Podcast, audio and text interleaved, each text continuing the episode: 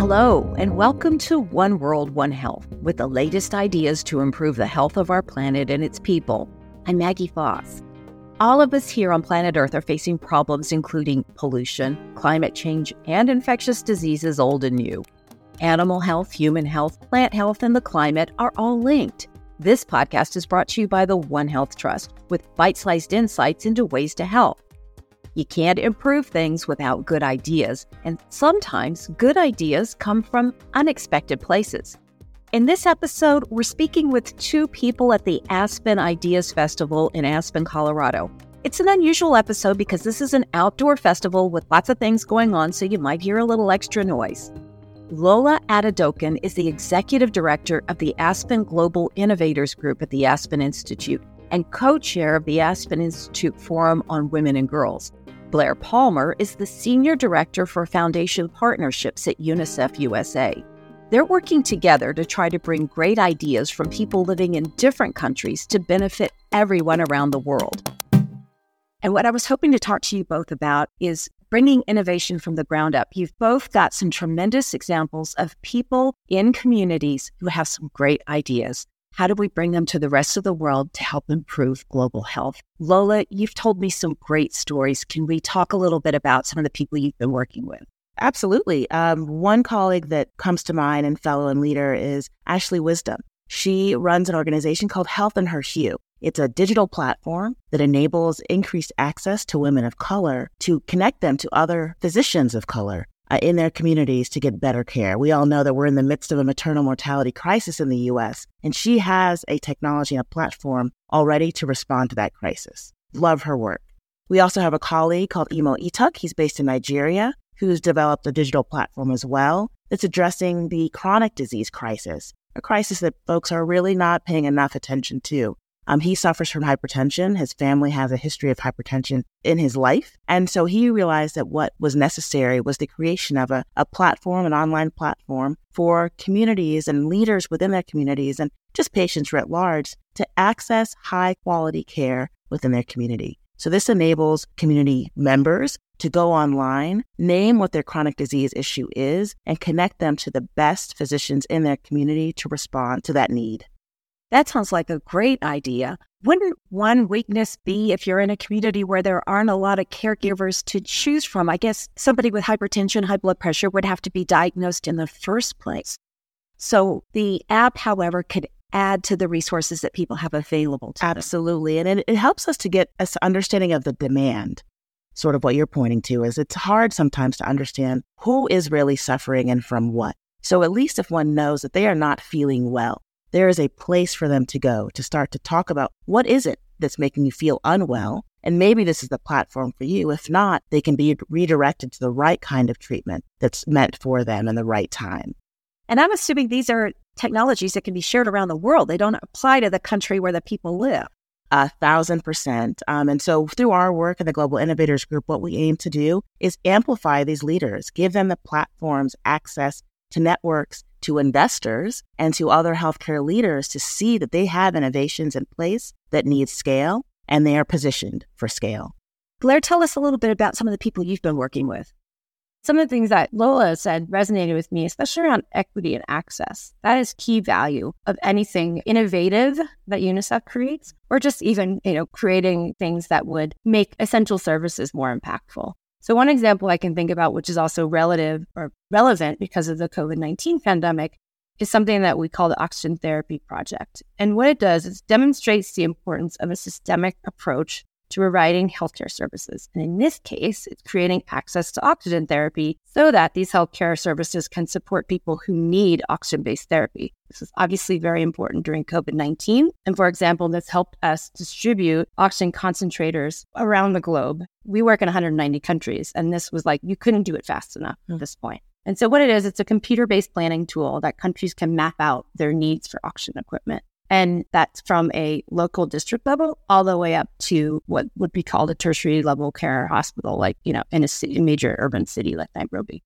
And then, well, I'm just thinking it, it, was a real problem during COVID, right? Finding the oxygen and getting it to the places where it's needed. Who do you have to work with on the ground to help make sure this kind of program works? So it is, and talk about boots on the ground approach. It requires a whole ecosystem of people. So not only, you know, at the Ministry of Health level, does someone say that this is like you're able to do this, but you really have to go down to like a facility based level to figure out what's needed. And another great example of that coordination is not only oxygen, it was it, it, happened with vaccines, right? So the COVAX facility was created under the idea that it was a cooperation between many agencies in order to from, you know, start to finish, soup to nuts, as I put it, how to get the vaccine from the manufacturers in arms. And it was a Herculean effort. Um, not I mean, UNICEF was one of the major players involved in it. It was led by Gavi, the Global Vaccine Alliance. And we were able to vaccinate the majority of the world in a pace that had never been seen before, unprecedented. And the other area where innovation is greatly needed is bringing women and girls more into the equation. We can all agree women and girls have been ignored and left behind. Can we talk about why it's important to bring women and girls more into the equation? I'd say one, we know writ large that women and girls are the most affected by many of the crises and inequities that we see today. Because of that, there is a multi generational crisis that is before us that we have to start responding to. So, engaging them in the decision making process, giving them agency to decide what programs they need, when they need them, how they need them to be delivered is, is critical. And I also want to name that we're talking about the entire life course for women. So we talk a lot about women and girls, but we need to highlight the value of adolescent girls and their agency. It's such a pivotal point in their lives as as as bearers of future bearers of children um, that if we don't start to engage them in their own health and education, then we are missing out on major opportunities. I want to name a, fellow of ours named Jane, Jane Otai. She is running the Empowerment Girls Initiative in Kenya and Uganda. And what she points out to us is that we can't, when we talk about women and girls, often in health, we just talk about reproductive health. And what she's working on is actually what happens when there is an unintended pregnancy and we lose these girls from the school system. So they're dropping out and then they're lost to care. Um, and so she's created an intervention where she is able to follow up with young girls who have an unintended pregnancy and re-engage them in, in the education system. And I name that because what in the health sector, we tend to, we're, we're the biggest voice in the room when it comes to systems change. And we forget that there are so many other systems that we need to work across and amongst in order for us to ensure the well being of women and girls. That means working with the school systems, working with human resource systems, working with financial systems, and working with the health systems together at the local level to ensure that we're seeing women and girls as whole people and not as one part of the sort of biological cycle. I'd also note that older women um, and grandmothers who are out there may not be in the workforce, but are still ready to engage in their communities. There's still space to include them. We work with a colleague, Dixon Chibanda. He has worked on an intervention called the Friendship Bench, where he works with grandmothers, trains them in basic psychiatric care um, so that they sit on benches and are there for community members to come and sit with them and talk to them and help them sort of process some of the crises that they're going to. And we know that we're in the midst of a mental health crisis. So that kind of intervention, it's not technological, but it's engaging women in ensuring the well-being of their communities and it's scalable. Um, so his program has scaled from Zimbabwe to London to New York and beyond um, because the model is so accessible and practical, and it also engages the voices of women. Can we talk a little bit more about this? I love the idea of the friendship bench. This is low tech. This is inclusive. It's got to be cheap. So, how do you engage the women who are involved in this in the first place? How do you kind of recruit your friendship bench counselors? It's actually not that challenging. These are women who are out in the community. They kind of recruit each other it's one of those self fulfilling opportunities that women want to be engaged with. And so they really kind of speak to each other and say, This has made me feel more alive. Um, here's an opportunity for training for you. So it's one of those, again, it's self fulfilling. And at UNICEF, too, peer based support we found with mental health and the crisis that Lola mentioned is key. You have to put youth at the center of the problem that they're facing. And mental health is not only, it is a global epidemic that we've seen an increase in mental health crisis in children worldwide go up, I don't know, something like 30 to 40% after COVID. And that was because, you know, children were out of school, gender based violence has increased, um, social protection issues have also increased. And it's very hard to watch, but also create solutions when you don't have youth at the center. And that also means that's very important for youth and girls, especially, to be at the center of that conversation. So the friendship bench is a wonderful idea in the sense that it's also bringing in that peer support, making youth feel more comfortable because they don't have, or adolescents don't have access to those essential services, or they don't even know how to ask for them. What's the UNICEF version of the friendship bench? Can you use technology in some way to kind of get past having to have a bench on the ground?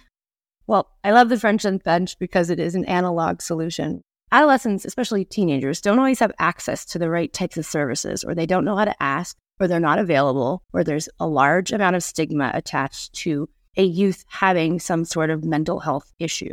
So UNICEF recognized this and we created a program called You Support Me. It's an online based platform that will allow teenagers to have access to counseling, peer support, and all types of services. We've piloted it in uh, Eastern Europe and Central Asia. And the plan now is to then scale it across the continent of Africa and the rest of Southeast Asia that's something that's almost universal because every kid has a smartphone and they can just load this onto their smartphone. And teenagers and adolescents are already online. So the idea is that they're using something that they already have. And the hope is that we will be able to create an offline way of accessing it. But at the moment, it's something that they can go on uh, on their own and access the services that they may need or want. This has been an incredible conversation. Thank you both for joining me. Oh, our pleasure. Thanks for having Thank us. Thank you so much. If you like this podcast, which is brought to you by the One Health Trust, please share it by email or on social media and let us know what else you'd like to hear about at OWOH at onehealthtrust.org. Thanks for listening. Thank you for listening to One World, One Health, brought to you by the One Health Trust. I'm Ramanan Laxminarayan, founder and president of the One Health Trust. You can subscribe to One World, One Health on Spotify, Apple Podcasts, or wherever you listen to podcasts. Follow us on social media at One Health Trust, one word, for updates on One World, One Health and the latest in research on One Health issues like drug resistance, disease spillovers, and the social determinants of health. Finally, please do consider donating to the One Health Trust to support this podcast and other initiatives and research that help us promote health and well being worldwide. Until next time.